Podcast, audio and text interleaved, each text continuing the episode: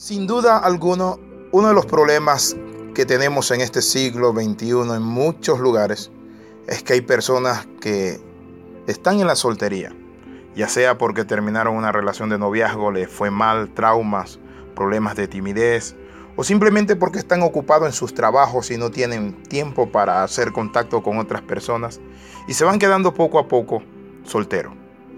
Le damos la más cordial bienvenida a este devocional titulado ¿Cómo dejar la soltería? La Biblia dice en el libro de Proverbios 18, versículo 22, el que encuentra esposa encuentra el bien. Ahora, ¿qué necesita un soltero? Los solteros necesitan tres cosas. Primero, aceptación. El que encuentra esposa, encuentra el bien. ¿Y qué pasa si no la encuentra? O esposo, hablemoslo en ese sentido, ¿verdad? Para las mujeres. Si hacemos demasiado hincapié en el matrimonio y la familia, la iglesia puede alinear, es decir, sus expectativas mal.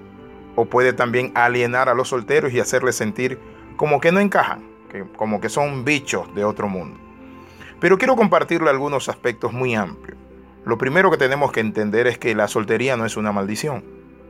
El apóstol San Pablo fue un soltero y muchos hombres de Dios fueron solteros, pero supieron manejar el equilibrio. El apóstol San Pablo decía, quisiera que todos los hombres fuesen como yo. Es decir, hablando de su don de continencia, es decir, la capacidad de estar solo sin tener necesidad de una vida sexual activa. Mi amigo, Dios prepara un hogar para los solitarios. La Biblia dice, en el Salmo 68, 6, en la Biblia de las Américas, Dios prepara un lugar para los solitarios. Dice la Biblia que Dios hace habitar en familia a los desamparados de la tierra. Por lo tanto, incluyámoslo. Debemos motivar y debemos también ayudar a los solteros. Ahora, en segundo lugar, necesitan sanidad muchos solteros. Aquellos que han pasado por una decepción amorosa, han vivido una experiencia horrible, así que no deberíamos marginarlo y dejarlo, sino ayudarles a ser sano, porque muchas personas que están en la soltería piensan que le va a ir mal y que esa experiencia, noten esto, negativa en su vida se convierte en un paradigma difícil de derribar, pero que deben entender que su vida no debe ser marcada por una experiencia negativa. No importa quién tuvo la culpa en ese asunto de que se rompió la relación. El hecho es que los corazones tienen que ser sanados. Y estas personas necesitan aprender a vivir de nuevo. Dese una oportunidad y comience realmente a pedirle a Dios, porque para dejar la soltería empieza por la oración. La Biblia dice, noten esto, que cuando Abraham vio a su hijo ya joven, apuesto, y que por cierto había perdido ya a Sara y había quedado huérfano de parte de madre y era un soltero ya maduro, dice que mandó a Eliezer, a su siervo, el más viejo de su casa, y lo mandó a buscar la esposa. Eliezer es el que camina a la par nuestra, es sinónimo o tipo del Espíritu Santo. Mi amigo, necesitamos entender que para dejar la soltería necesitamos orar por la persona que nos va a acompañar. Ahora, hay aspectos muy importantes que nosotros tenemos que aprender. Y lo que tenemos que aprender es que estamos en el negocio del aceite y del vino. ¿Qué significa esto? El buen samaritano puso aceite, símbolo de fortaleza espiritual, y vino que nos habla de alegría en las heridas del transeúnte golpeado, de aquel hombre que había sido asaltado. Y la moraleja de Jesús fue, ve y haz tú lo mismo. Eso se encuentra en Lucas 10:37. Tercero, los solteros necesitan esperanza. Dios tomó a Eva y la trajo a Adán. Animemos a los solteros a que no se dejen llevar por la soledad, las emociones, la tristeza, la decepción, que no se queden allí aislados, es decir, de un mundo o metidos simplemente en el trabajo. Si usted es joven soltero, mi amigo, usted necesita una familia. Pero lo otro también necesita, en cierto sentido, tener sus hijos. Ahora, si usted ha aceptado la realidad de que no le interesa casarse y puede vivir bien como soltero, excelente. Siga en el camino donde va. Ahora, pero si usted necesita y sabe que en su corazón, en su necesidad de realización, anhela una familia, una esposa, hijos, haga esta oración. Dígale, Señor, dame la seguridad de que lo que creo está en tu voluntad. Enséñame a discernir qué debo perseguir y en qué tengo que esperar en tu gracia. Mi amigo, quiero compartirle esto. Muchas veces los solteros reciben presión como que te va a dejar el tren, te va a dejar la carreta, te va a dejar el barco, etcétera, etcétera.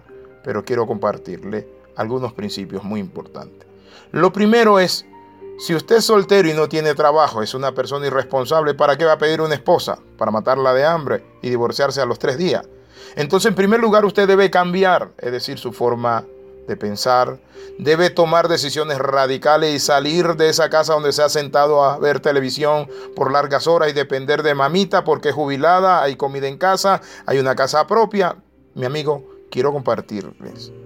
Hay personas que realmente no piensan que la vida más adelante cambia, que esa señora madre un día va a fallecer o faltar. ¿Y con quién se va a quedar usted? ¿Con quién? Ahora, quiero compartirle esto. No permitas, mi amigo, que nada te detenga de alcanzar tu bendición. Recuerda que no debes perder la confianza en Dios porque tiene grande galardón. A través de los tiempos, la forma de encontrar a la persona con la que había de casarse se limitaba al tipo de costumbre o tradición de los pueblos. Por ejemplo, en el Lejano Oriente, es común que los padres se encargaban de buscarle la esposa a su hijo a través de los clanes, la familia, etc., como fue el caso de Abraham e Isaac, lo cual hacían en oración para mantener la santidad, pero también la heredad, la línea familiar. O en el caso de Jacob, quien trabajó por 14 años en las propiedades de su tío a fin de obtener esposa. Luego, todas las indicaciones de parte de Dios sobre el matrimonio estaban orientadas a no contaminarse con las naciones paganas. Mi amigo, salir de la soltería, pero con alguien en yugo desigual, en lugar de ser una bendición, se convierte en una maldición.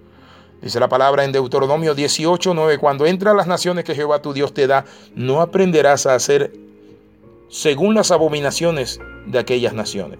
Una de las preocupaciones que creo que cada uno de nosotros como ministro tiene en cuanto a los solteros que pertenecen a nuestra comunidad es que no queremos que, mi amigo, se quiebren la cara y se casen una semana, un día, un mes y luego, ¿saben qué? El colapso. Ahora, ¿cuáles son las dificultades que un soltero muchas veces encuentra? Cuando hablamos de un soltero encontramos que tiene muchas dificultades. Uno puede ser la timidez.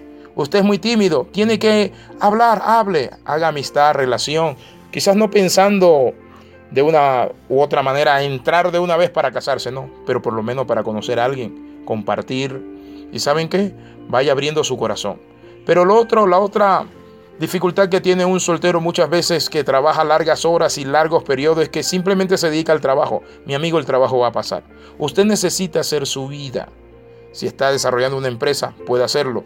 Escuché el testimonio de alguien que tenía un amigo que hizo una empresa y luego buscó a alguien. Claro, se puede.